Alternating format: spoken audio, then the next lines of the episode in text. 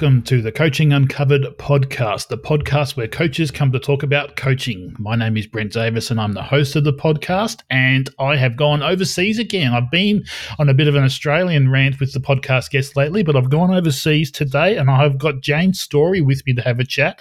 Thanks for coming in, Jane. Hello, Brent. Uh, I'm very happy to be with you and uh, thanks for inviting me on your show. Now, I've only just found you on socials, and I'm really excited to talk to you today and find out about what you do. But can you give us a brief rundown on what you actually do as a coach? I think, in a nutshell, having spent about 20 years or more researching and trying to bring something new to golf performance, I'm offering golfers a performance practice because I believe if you if you need to perform under pressure you need a performance practice, which is very different from technical and mental game coaching. So it's something that combines those two. We could say the mind body connection. Now that that term that that pops up all over the place when when you when you Google you and research you and find out about you performance coaching, and I find that really really um, fascinating to see what that actually is. So, can you go into a bit more detail on what that actually entails?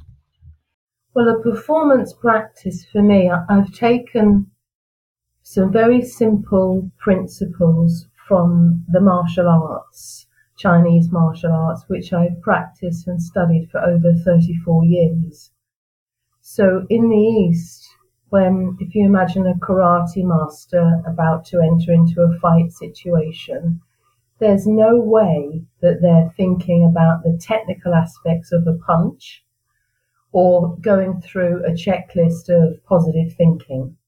They're not doing that. what they are doing is trying to be fully present in that moment, to bring their mind and their breathing and their body into some kind of alignment so that they can react spontaneously to whatever their opponent throws at them and whatever intention they have in their mind for what they need to do, throwing a punch or a, or a kick.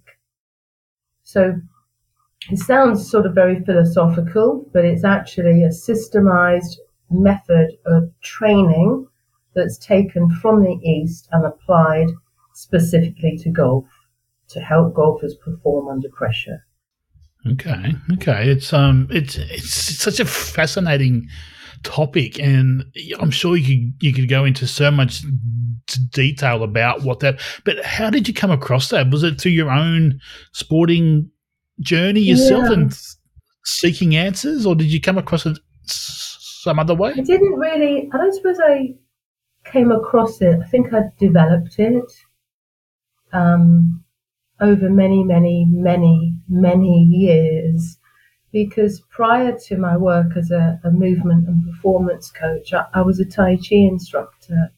So I used to teach Tai Chi to people at um, the local health club, the local sports centre, the local women's institute. And because I've always been quite fit and sporty myself, the people that I attracted to my classes were also quite fit and healthy, and they were interested in different sports. Um, I had competitive swimmers, people who loved going skiing on skiing holidays, and uh, and golfers. And time and time again, all these people, particularly the golfers, said that, "Oh, this Tai Chi is really helping me, you know, play a, a better game of golf."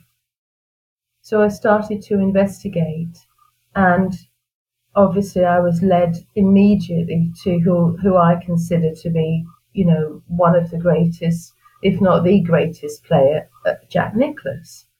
And I heard Jack Nicklaus say that golf is played with the feet.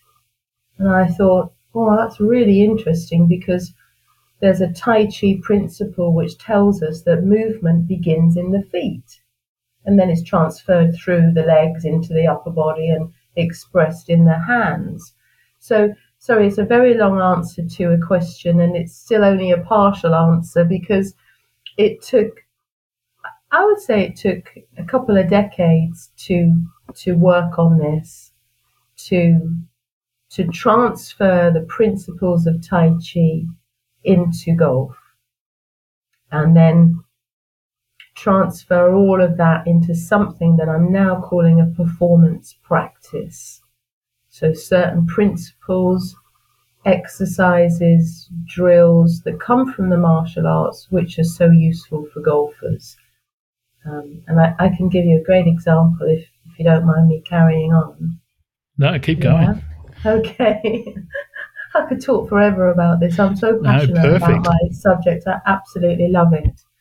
Well, when I in 1987, so cast your mind back. I don't know, Brent, if you were even born then, but in I 1987, was, I, I went to my first Tai Chi class, which was in the East End of London, and basically I, I've been doing it ever since. But in Tai Chi, we have a lot of weapons. So we have swords, like a double edged sword or a broadsword. But you need to practice Tai Chi just empty handed for at least a year and a half before the teacher will give you a sword, which you then um, go through the Tai Chi movements using the sword. So, in that year and a half, you've practiced stance keeping, you've practiced meditation, breathing awareness, you understand something about balance, you know how to move the body's center of gravity. You know how to keep the strength down in your legs. You know how to relax the upper body. And then you're given the sword. And then you do forms and, and uh, patterns and katas with the sword. Now, in golf, you know, Joe Blogg's golfer can go along to the golf club for his first lesson and he's given a golf club and asked to wield this this implement striking at a tiny ball, hitting it to a far off target with no training on fundamentals like balance, breathing, awareness, centering. Where's my balance point? Where's the center of gravity? How am I breathing? Am I relaxed? Am I anxious? You know, do I know my own body? There's, there's, that's missing. That's missing from golf and that's what I'm trying to bring. That that makes so much sense to me because as as a as a golf coach personally, you see players with golf clubs in their hands and they're trying to swing the actual club. So they're trying to make that club do what they think they need to do to make the ball go down towards a target. If they're taught to move effectively, the club should just go along for the ride and it'll hit the ball and it'll go towards the target. It just makes so much common sense. But how have you found changing those ideas that have been around for hundreds of years? That must be a challenge for you. It's been an enormous challenge. I, I can't tell you how much I've struggled, um, you know, financially with um, being blocked by people, being passed over, being pushed aside while people go for mostly the guys and all their mental game stuff. Um, but what you say is absolutely right, which is why I've I w- would not give in. You know, I persisted and persisted. And I read somewhere that all new ideas or new paradigm, they're first ridiculed. So I've had all that. Then they're violently opposed. And I've had all that for years. And then they're finally taken as self evident. So actually, it's obvious that what I'm bringing is needed and necessary. It's just, it's obvious. Because if you're, if you're balanced properly and you've trained your body and you, you, you're in your legs and your upper body's nice and relaxed and you have more sense of yourself when you're standing over the ball, not thinking about what you're going to do in a few minutes' time, but actually being aware of the self. If the mind and the body are more related in those moments, you're absolutely right that the club almost goes along for the ride. And, and there, there's so much more to that, but uh, simply put, that that's that's it. Hopefully, it's changing space because I certainly in Australia, I know, um, like I've been coaching golf for 20 plus years. And when I first started coaching juniors, for example, it was all about getting them on the range and hitting golf shots and hitting balls. But now a, a typical junior program involves hopping, skipping, jumping, different functional, functional body um, movements for those kids as well as golf swing technique. So maybe it's changing. Certainly, um, getting to get getting to get uh, more experienced golfers to do that would be a challenge, I'm sure. But hopefully, it's changing in that junior space at least. Definitely, and I mean the Australian market is very, very open. Um, it's been a much tougher nut to crack over here in the UK because people are much more traditional, I guess, and it's very male dominated. The whole of golf is very, very male dominated. So for a woman to come along, especially with different ideas, it's like you know but it's been a long time for me trying to get that door open. But all those things you're saying about those movement drills that the youngsters are doing, they're all very interesting. But this new paradigm of bringing the Eastern philosophy and practice in can complement that because there's a saying in Tai Chi that stillness is the master of motion. So alongside all these movement and functional drills, which are really important, what's also needed, especially if you want to hit that shot when it really matters, is to learn how to be quiet in oneself, to learn how to really sense and feel your own physical body. And all the all the great golfers and all the great athletes, they've told us you know, in the moments before they've hit some of their most iconic shots, they were quiet. They weren't thinking about anything. And their body was relaxed. And they had an intention about the shot to which the body could respond and could commit. So we need to train those things. We need to train silence, stillness, centering, balance.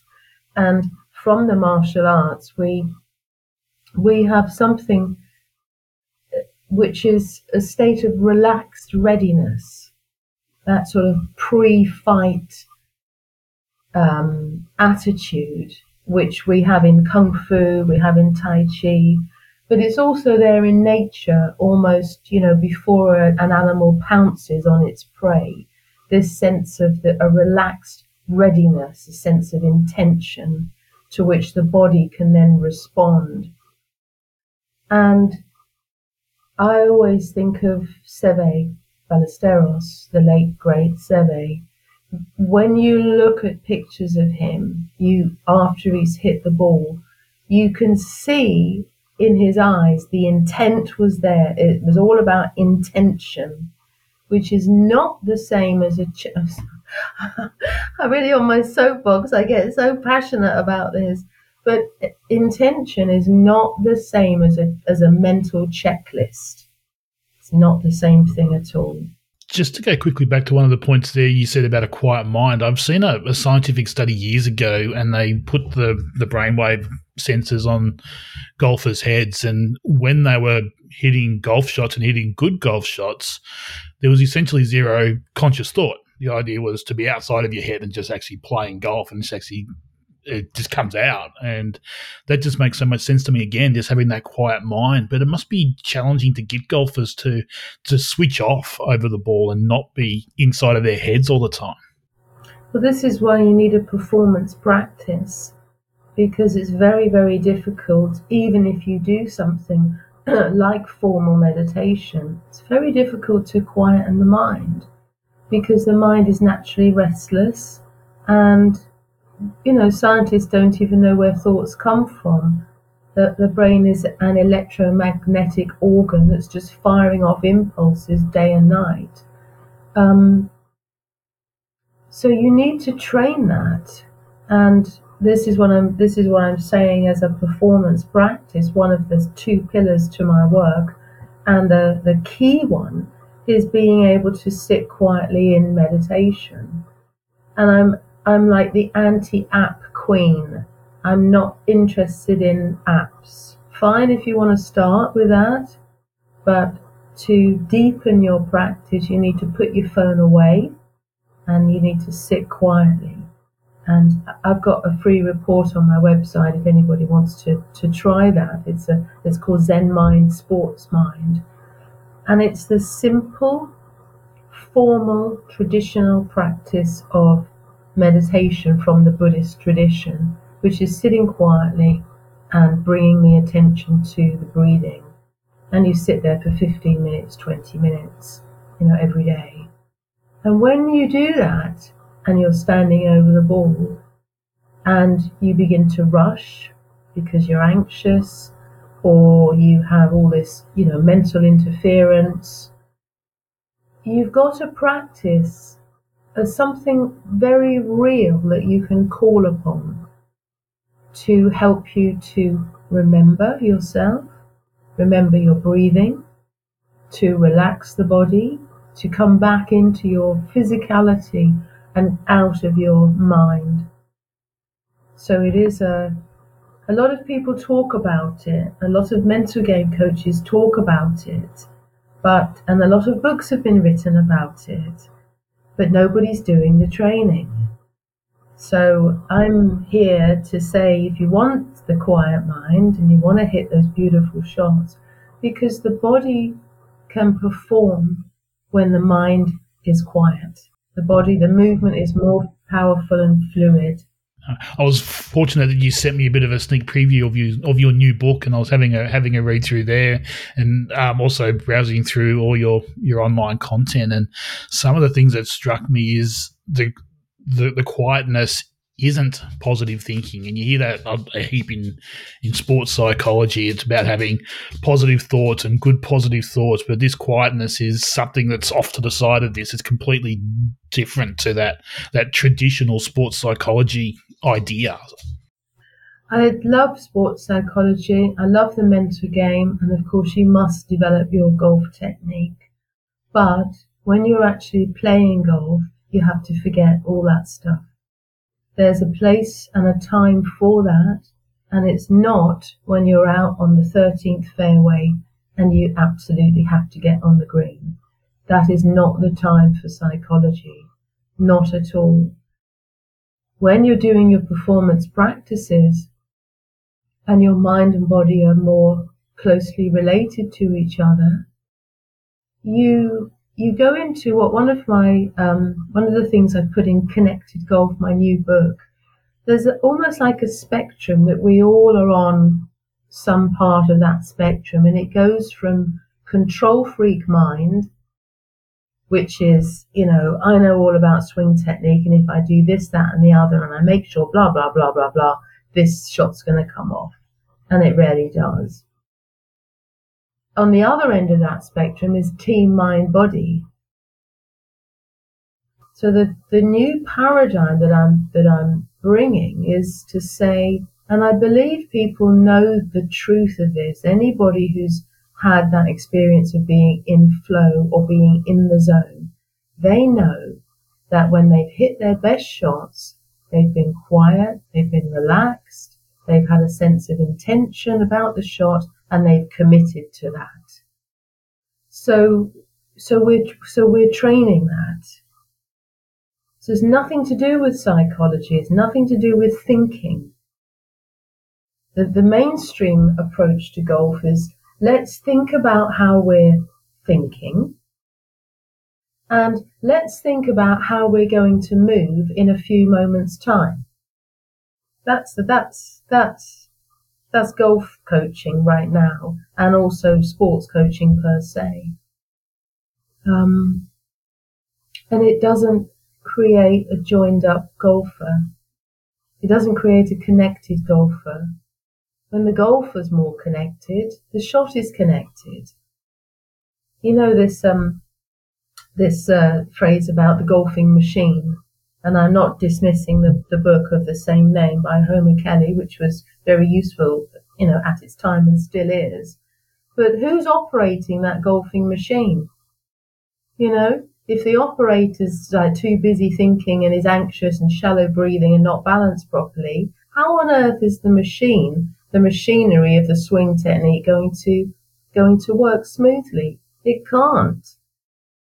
But if the operator of that golfing machine is calm, quiet, centered, breathing nice and deeply, and actually on the golf course, as in aware of the surroundings and the birds and the breeze and the sunlight, if you're having a, a joyful experience there, the shot's going to come off, isn't it? It is. And this, again, certainly makes so much common sense, but you're fighting against years and years and years of, of golf coaching going down a certain path and sport coaching in general, as you said. Um, and yeah, you hit on something there, and I use it all the time in my coaching the, the, the control freaks. They're just the hardest people in the world to coach because they just refuse to get out of their own way. They just get stuck up on turning it into a perfect golf swinger needs to hit certain spots, needs to be here, here, here, and here. And we had a quick chat offline, and I call it checklist golf, and it's just the worst person in the world to have on the lesson tee because they just they just want you to tell them what the right answer is, so to speak, and they just won't get out of their own way and they won't get out of their head. They just want to make the golf swing perfect, and they're just awful to coach, terrible to coach. But we see these guys um, on the professional tour as well. I don't want to, to name any names. And also, I'm not dismissing the, you know, the, the whole of the industry and the way that it's, the way that it's gone. It's nobody's fault. It's just, it's just how it is. But I want to redress the, the imbalance and, uh, and bring, bring another side to, to this.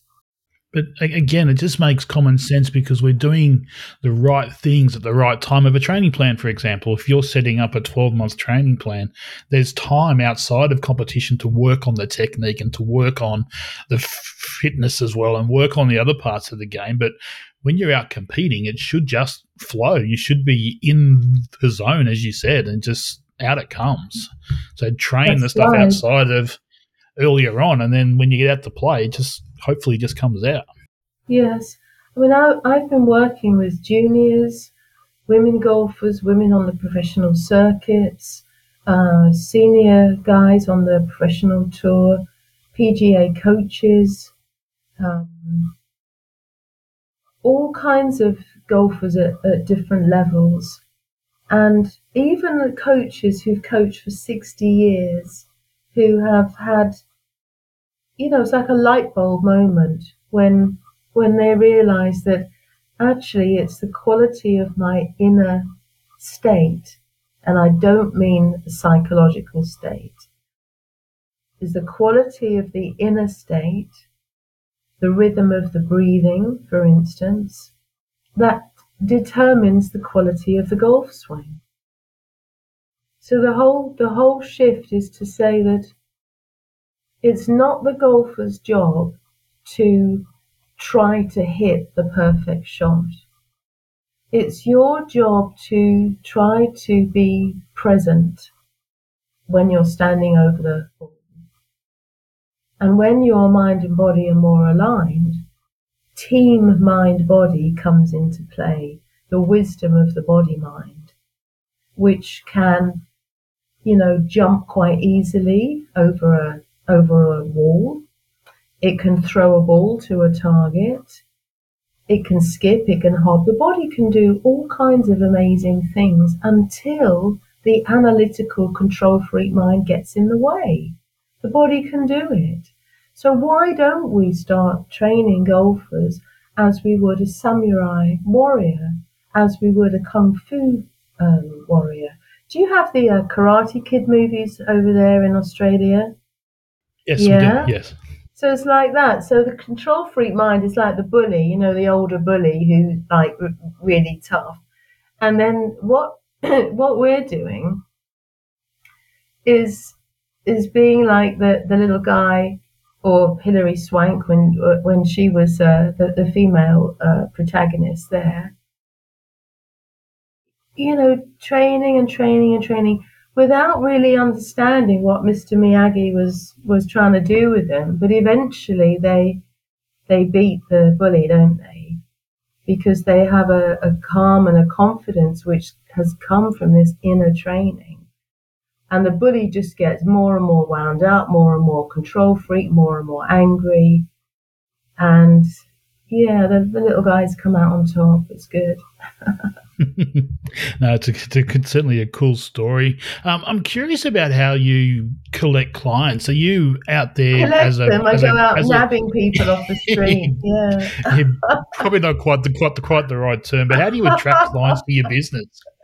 How do you uh, how do you gain clients? Are you out there promoting yourself as a as a sport coach, or are you how are you getting clients to come to you to work with? Well, I um, as I, as I say, it's been a long, hard slog because it is something very new. And uh, in years gone by, students would just sort of trickle in. I'd have the odd person here and there, but word gets around. And when people start to do this training, and they they go, "Wow, I can't believe that was really me playing," or you know, I've won four out of my last five tournaments. Another guy that I coached in Hong Kong, he, he won 10 competitions in a season just by focusing on the balance point and breathing. So word gets around. And um, I wrote my book, Breathe Golf, um, that came out in 2019. My new one, Connected Golf, is coming out in January. So those things have helped. Um, I'm a prolific blogger and I've been on social media for oh donkey's years. There are posts of mine going back to sort of 2007, 2008, and um, yeah, I put my little um, Android phone on a tripod, plug my headphone in, and shoot a little video and put that on YouTube. And you know, I just uh, I'm just trying to live what I teach and and put it out there, not in a salesy way, but in a way of saying, you know, try this, guys, because it, it can really help you. Do you do you work with a, a player's coach as well, players swing coach, for example? So if you had a golfer come to you for some assistance, do you tend to work with the player's technical coach also? I do sometimes, yes, I do, especially if they're a competitive player. Um, and especially uh, in a slightly different way, if I'm working with a PGA coach who whose game is improving and they want to go back into uh, competitions, yes, I do because none of what I'm saying conflicts. It doesn't conflict with swing coaching. It's kind of I was talking about the two pillars of my work. One is about breathing awareness. This other pillar from connected golf is more about well, we would say biomechanics if we were to use a sports science term, but really they're natural movement principles. So they're, they're the foundation, almost like parameters that can lock in the swing. Um, all lower body stuff, thinking about the center of gravity, which we call the dantian, or the balance point on the feet. And um, yeah, the, the guys and, and, the women that I that I've worked with in that respect, they they love it. As long as the coach is open minded, you know, as long as they, and also if they're interested in the older players, uh, people like Mickey Wright, you know, the great woman uh, Mickey Wright, and uh, Hogan and Nicklaus, if they're interested and they, they understand about movement and the powerhouse being in the legs then um, then we can really have a good conversation, and I can really bring something to help them. Now that was that was the the you've certainly um, jumped into my brain with that one. I had a question I was thinking about.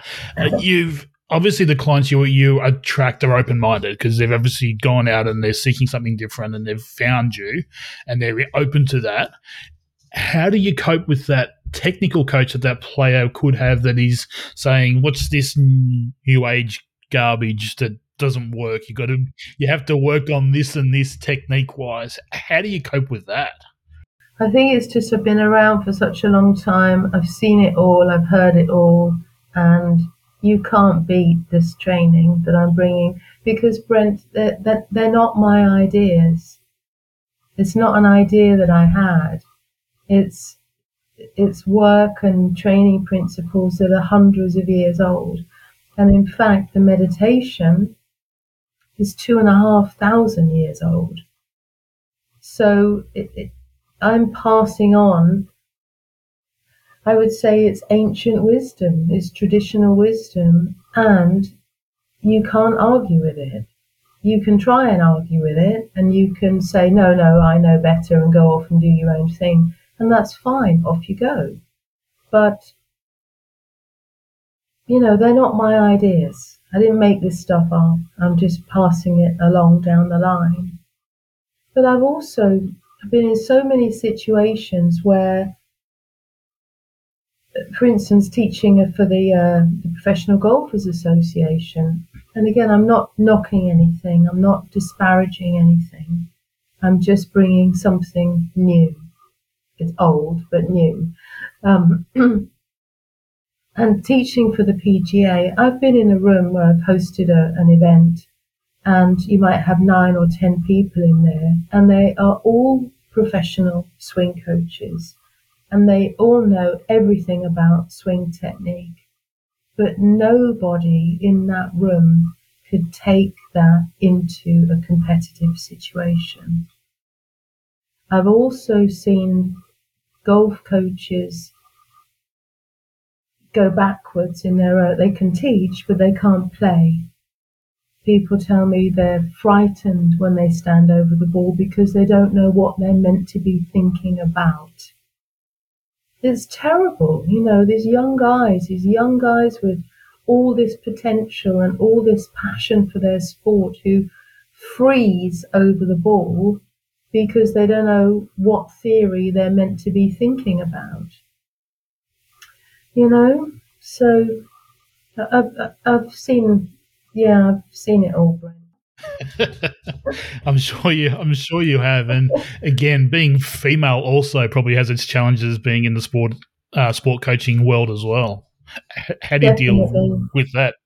I don't know. Just the same as all the other women in history, we have to just work a little bit harder and for a little bit longer.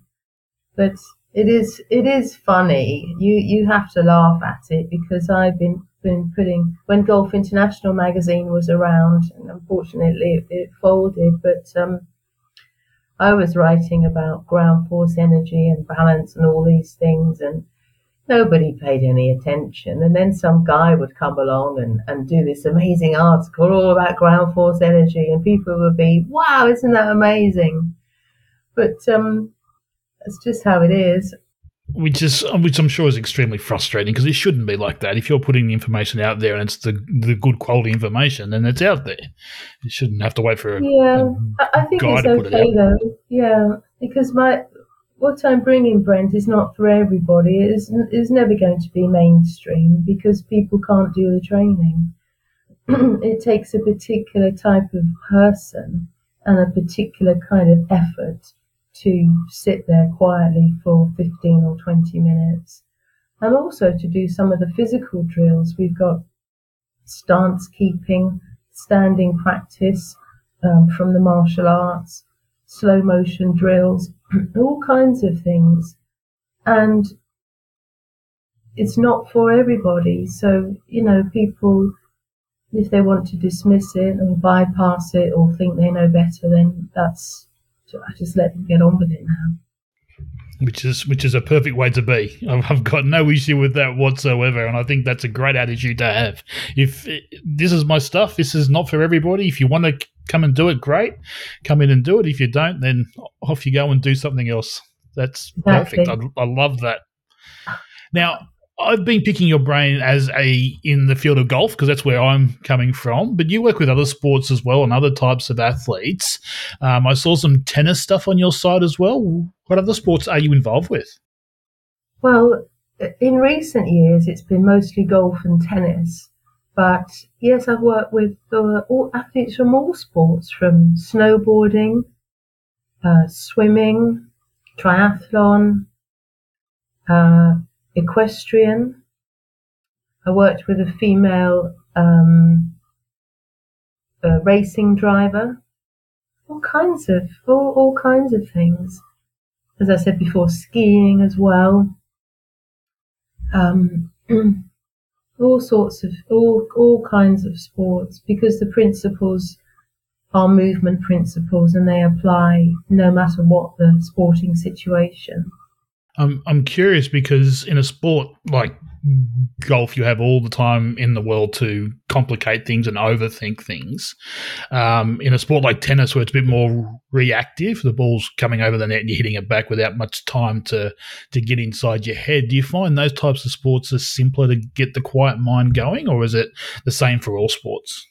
Well, athletes can tighten up in any situation. I mean, I remember really clearly because I spend a lot of time if I'm watching sport on television. I am often shouting at the television because I, I wish the athletes would take on, you know, board some of this ancient teaching. But there was a there was a situation, and it could have been the U.S. Open or it wasn't Wimbledon, but it was a big uh, tennis match, and it was Djokovic versus Andy Murray and Djokovic had slipped, and Andy Murray had uh, a pretty much open court. Uh, if he didn't, if he'd hit a backhand, he's trying to hit a backhand down the line shot to the opposite side of the court to where um, Djokovic had fallen, and you could almost see him tighten up.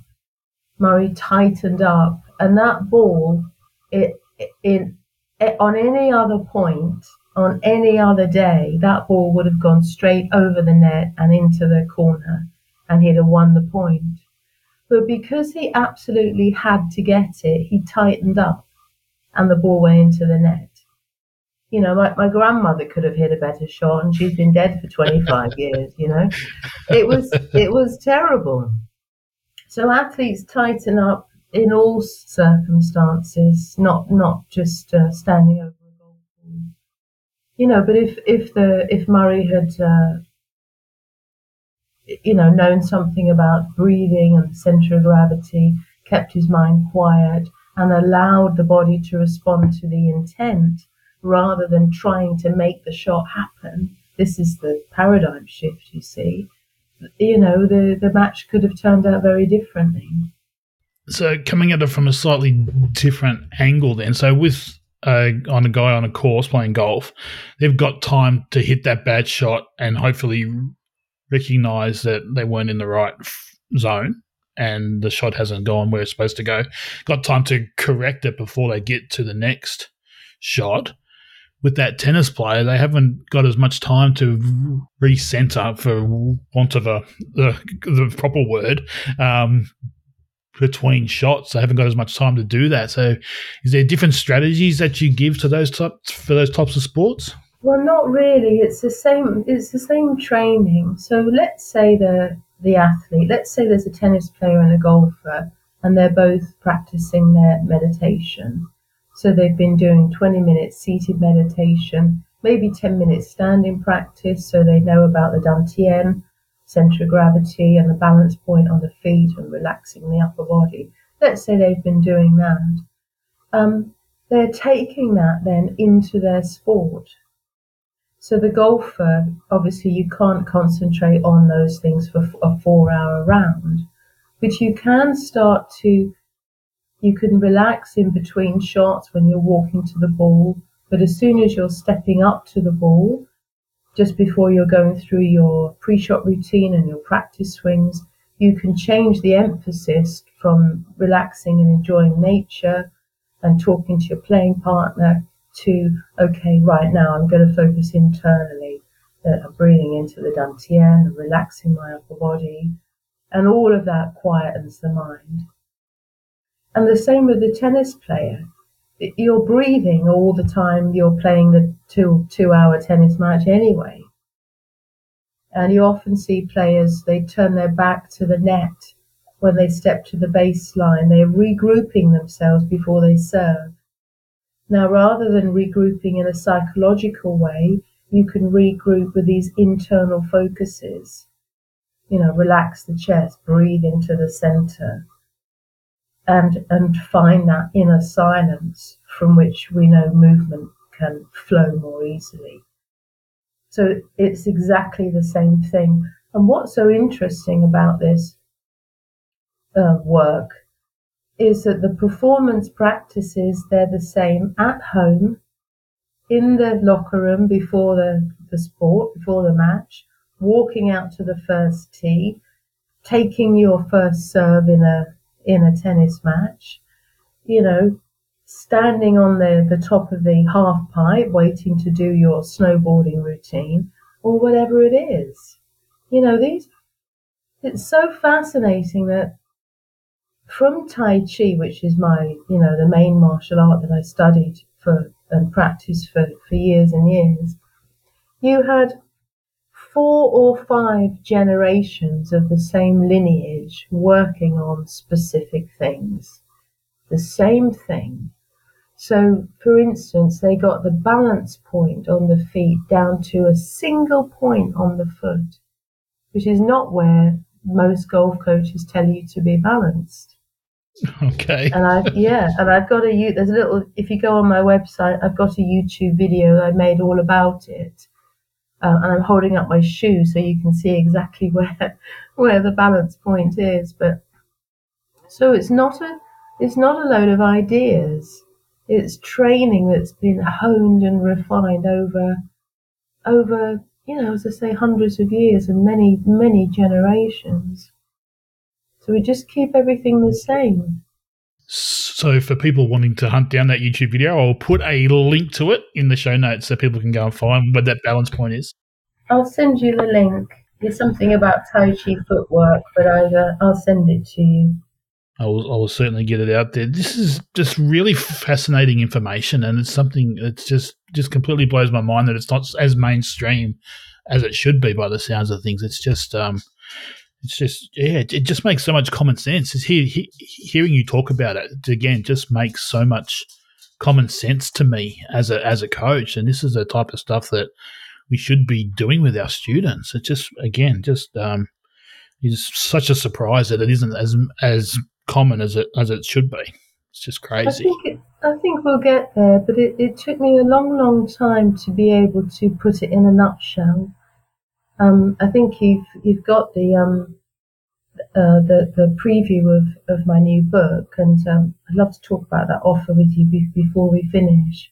But um, there are many, yeah, there are many many things that that, that we can be practicing, and a, and a very different way of uh, of preparing for movement but it took me, yes, it took me a very long time to get it into a nutshell that I could describe it because in the introduction to the book, I say that for many, many years, even my, I've got two, two people who've mentored me and the arguments and the, the misunderstandings and the differences of opinion and they didn't want me to call it meditation. They didn't want me to talk about Tai Chi. Um, and I was like, well, that's what it is, you know. Um, and not knowing if I was a mental game coach, I'm not a mental game coach, but I'm not a golf coach. What am I? What am I doing? It took a very, very long time to make it sound as simple as it is, as it, as it, you know, is sounding in, in a, in a nutshell to say that it's a performance practice. So, how did your your coaching translate into this online world that we've found ourselves in with COVID? You obviously oh. can't do as much in person anymore. How did it translate into into Zoom calls? Did you have you found that it's worked the same, or was it harder to do online? Um, well, I do.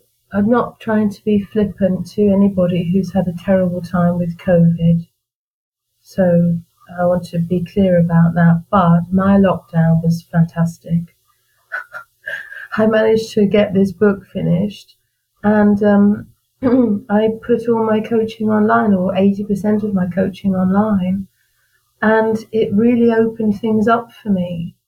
You know, I've got clients in 20 different countries around the world, you know, students and followers and readers, and it translates very well. I mean, look at us, we've never spoken to each other before today, and here we are having a wonderful conversation and um, it just works so well when people are when people are disappointed with their golf and they've tried everything and they're open to okay tell me to sit quietly and you know, do nothing. I'll do it. I'll do it now. I've tried everything else. Um, well, again, as, as a golf coach, I have trouble getting them to go out and hit golf balls. So at least you're telling them to go and sit on the couch and don't do anything. That's a good thing. Yeah, yeah.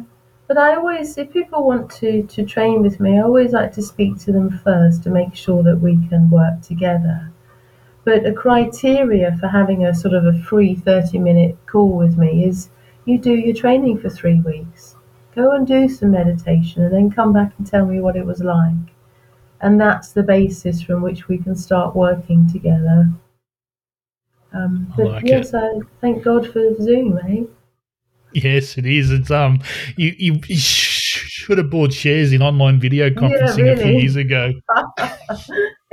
you would have made a fortune, a killing on it. So no, that's um, exactly. um, and just what possessed you to write a book? I can just picture the work that you would have had to do to write that book, to get your ideas into a place where you could put it on paper. That's just asking for trouble, isn't it? Well, Oh, thank you for asking me all these questions because most people they, they don't bother about you know me and my st- struggle. They're just interested in what I'm teaching. So it's very insightful of you, and and I thank you for that because it's been incredibly, incredibly tough. Um, the the book that I brought out in 2019, Breathe Golf, that took me seven years to write, and this book, Connected Golf which you've seen the preview of, that took 10 years. Took 10 years to write. And the relief since I finished it, I only finished it about uh, three or four weeks ago. And for the last, yeah, for the last month, I've been going through the editing process with the publisher. But it's so interesting for me not to be writing anymore, to be, I can relax You've got free got time again. in the back of my mind, I've got to get this thing finished. It's it's all gone. It's done. So it is. It is my life's work, um, and I just had to do it, Brent. I had to do it because, as I've as I've said, I'm not trying to bang my own drum, but I had to do it because what I'm bringing is true. And It's true and it's real and it's right, and it needs somebody had to do it. You know, they're not my principles, it's not my teaching, but these the world is becoming so chaotic and fragmented and divided. And I was speaking to a client uh, in Wisconsin yesterday, um, day before yesterday, and he was saying that, and it's the same here in the in the UK you get broadband rage when you can't get online within two seconds. There was a punch up at a petrol station because somebody had to queue up for petrol. You know, it, it's um, people are crossing roads in front of lorries on their mobile phones, scrolling through their phone. You get kids at the gym that are. That, I mean, I leave my phone in the locker room when I go to the gym, but these young young people are scrolling through their phone, sending messages, talking on the phone between their reps that they're doing, and the world is it's getting really noisy, and the noise is mostly, excuse me if I say this, but it's mostly bullshit. The noise is it's, a, it's people's opinions, They're all subjective opinion. Um, so the timing of, of this is very useful, I think. We need to quieten the mind of the world because it's it's con- it's control freak mind, isn't it? We need some it- silence to, to be able to connect to the things that are essential. One of the books that I always recommend my students to read is a book by a Japanese Zen master called Shunryu Suzuki. And it's a book called Zen Mind, Beginner's Mind. And Suzuki was a Japanese Zen master who traveled from Japan to America in the late 1950s. And he and other, other Zen masters as well, but Suzuki's one of my favorites, talks about the importance of the breathing, that we can't actually live without it. So we could live without food if you didn't have food for, you know, five days, four or five days. We can cope with that. We could even cope with not having water for a few days. But our breath is integral. It underpins our very existence. If you stop breathing, within two minutes, you're dead. So if you're not paying attention to your breath, or if you haven't checked in with your breathing at some point in the day, you know, you're basically daydreaming your way through your life. You're on autopilot and you're not tapping into something that's that's fundamental and essential. Stop making so much common sense. You can't come on the podcast and just talk common sense. I have to put a common sense tax on my work, shall I? it just it just makes so so much sense when you when you hear it coming out coming out from you. It just makes so much common sense. But just going back to publishing your work, that you must be extremely proud of that. Just to be able to put yourself out there and publish it and put it out there in twice is just extremely powerful. Just to to to put yourself through that that stress to put your information out there. But that must be something that you're extremely proud of. Uh, it's sort of tinged with a bit of sadness because I lost my mother very, very suddenly seven years ago from a from a stroke, and um, you know she was my favourite person in the whole world, and we were we were extremely close. So it was a, it was a huge shock to me and to the whole family. Um, but you see, this practice of meditation, it goes through all things. So even when my mother passed away, I was doing my practice all the way through trying to help my father and my sister and myself. I was doing my practice. When my relationship broke up, I was doing my practice.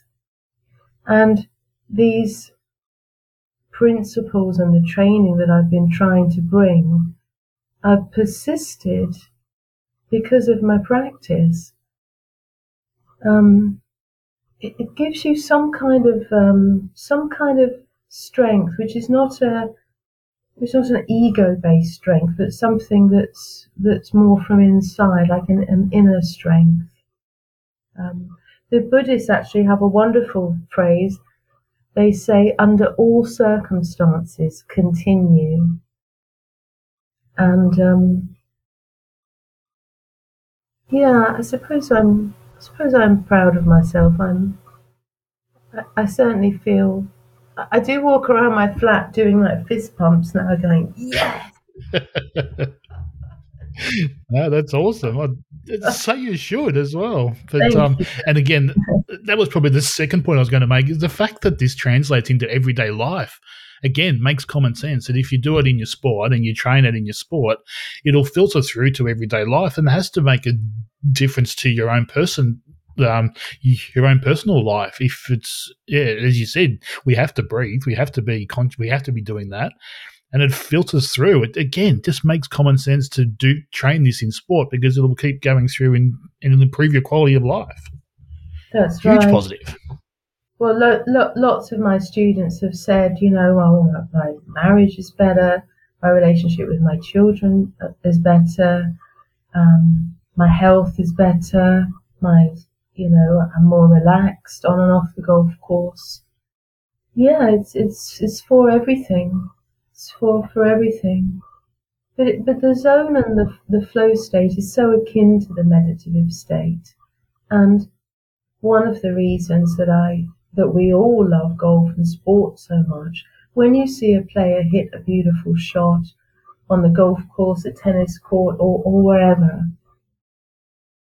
I think it really touches something in us, in our humanity. We see something like, wow, you know, like just something about our potential and our possibilities, which is not just dependent on how brilliant we think we are or how much we think we know about something, but about being more connected inside, more quiet, I hate this word, but because it's overused, but more mindful or more present.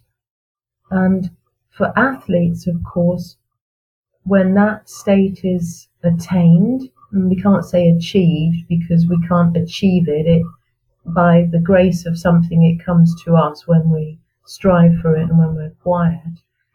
Movement, the most complex movements, are rendered effortless and sublime. It, it, it's extraordinary. And yeah, it, it just touches everything in, in life. It, you know, everybody get meditating, do your practice. That's again, I just love that, and I could sit here for hours and pick your brain and hear all these all these great stories and great information you're sharing with us. But I, we do have a hard out today. You need to to do some things, and there is a few questions that I like to throw to all sure. the guests that come on the podcast. So I'd like to throw those to you. Um, for coaches out there, um, what advice would you have for for coaches out there to get involved in this space, for example, or to improve their coaching in general? Well, to improve coaching in general, I would say it's a very good idea to start doing your meditation. So there's this free report on my website, 15 or 20 minutes, even if it's two or three times a week, is a good start. Um, I think we're able to listen to people better when we're quiet inside, and you can also see things you can see your client and how they're moving and you know because often we're on, on autopilot aren't we when we're talking about uh, our coaching principles or te- technical stuff.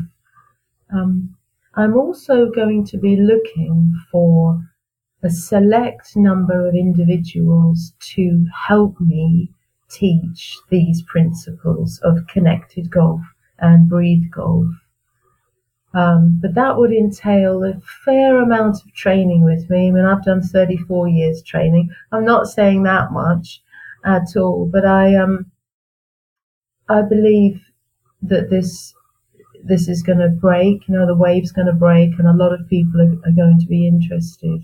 So I'm definitely looking for just a handful of people because I need to keep the quality and the integrity of the methods but I'm looking for people to help me teach. Okay, so if there's any coaches out there that are keen to get involved, that sounds like a, a tempting offer out there. So I'm now I'm sensing a theme about um, getting involved with this space. So advice for for sports people out there. I'm guessing similar type of advice. Start start doing the yeah. training. Yeah, you, do your performance practice. To perform under pressure, you need a performance practice, and the the bedrock of all of it is the ability to sit quietly with yourself for 15 or 20 minutes daily if you can, bringing your awareness and your attention into your breathing. So there's a free report, it's called Zen Mind, Sports Mind. Sign up to my newsletter, get the report, and you can start doing your training. When the mind is quiet, the body can move more freely. And from a quiet mind, you can start to understand other things about what Brent and I have been speaking about. Um, but it's it's the bedrock of everything. Awesome. Um, is there anything that you would change in your in your coaching journey up until now? Is there anything that you would go back and change if you had the chance? I don't think so, Brent, because because it's been so difficult. You just you, you know, if there are, if there's no struggle, then no effort is required, and if no effort is required, then nothing's really achieved. So, no, I'm happy. Uh, I'm happy. I say, you know, thank you to God or the universe or Gaia. I, I say, you know, thank I thank you for everything that I've got, but I also thank you for all the crap I've been through. yeah. No, completely valid answer. The, all the all the struggles you've gone through have turned you into the person you are now, which is That's which right. is great. And I've got no problem with that whatsoever. So you've you've given us a bit of a sneak peek into the next answer anyway. But in five years' time, where do you see yourself? Obviously, you're going to have a on the beach uh, in Hawaii, feet up with a banana daiquiri. Or sounds nice. Yeah, or um, yeah. Uh, heading up a, a, a, team of coaches around the world and, you know, really um, embedding this uh, new paradigm into golf and, and other sports. And just seeing people happier on the golf course because people play golf because they want some enjoyment and they want that thrill of the perfect golf shot rather than being frustrated and uh, you know unhappy and miserable and so so yes i like to see people fulfilling their potential i like it I like it a lot. Really, really cool ideas there. Um, you've dropped a few sources of, of learning and information into the podcast as we've gone through. Um, is there anywhere that you go all the time or keep going? Is there certain podcasts that you that you tune into or sources of, of learning that you you hunt out all the time? Well, I think I've done I've done all the learning that I that I've needed to do with my sort of background. For me, mostly it's been about training rather than reading. So I've been training and, and working with my students and listening to the feedback from my students. Um, yesterday, I was chatting to one of my clients actually in Melbourne on Zoom, and he discovered something about about his golf swing purely by doing the performance practices because the body has its own wisdom and if you listen, the body will tell you how it's m- most comfortable and how it wants to move. Um, so yeah, I don't, uh, I don't read. I, I read sort of spiritual books, I suppose. I, I read uh, books by um, and about a man called Gurdjieff, who was a teacher who appeared between the First and Second World War. I read um, Shunryu Suzuki, um, Osho, uh, different different things like that. That's cool. That's cool. Um, where can people find you? Um, social media handles, websites. We can yes, put some links I've to. I've got a website. It's chi c h i hyphen performance.com. So chi dash performance.com. And um, I've got Twitter and Facebook, and I think the handles on them are both Breathe Perform. But you can find that through the website. I will put some links into the show notes for everybody so they, they, they can find you. I th- think you have Instagram as well. I think I've seen some Instagram posts. Yeah, I don't too. use it. My eye, I don't want to. My eyesight's a bit rubbish on my phone, so I don't use Instagram. I'm old fashioned. No, that's yeah. all good. And you said you had a special offer for people that are tuning I into do. the podcast. I do. So my latest book, Connected Golf. The subtitle is Bridging the Gap Between Practice and Performance. I've got a special pre-launch offer where I will send you the first four chapters of the book for you to read. I will send you a signed paperback copy and that's me signing it, going to my local post office and posting it to you. Um, old school. And, yeah, oh, I'm oh, Miss Old School, yeah. And you get a 30 minute coaching call with me. Okay.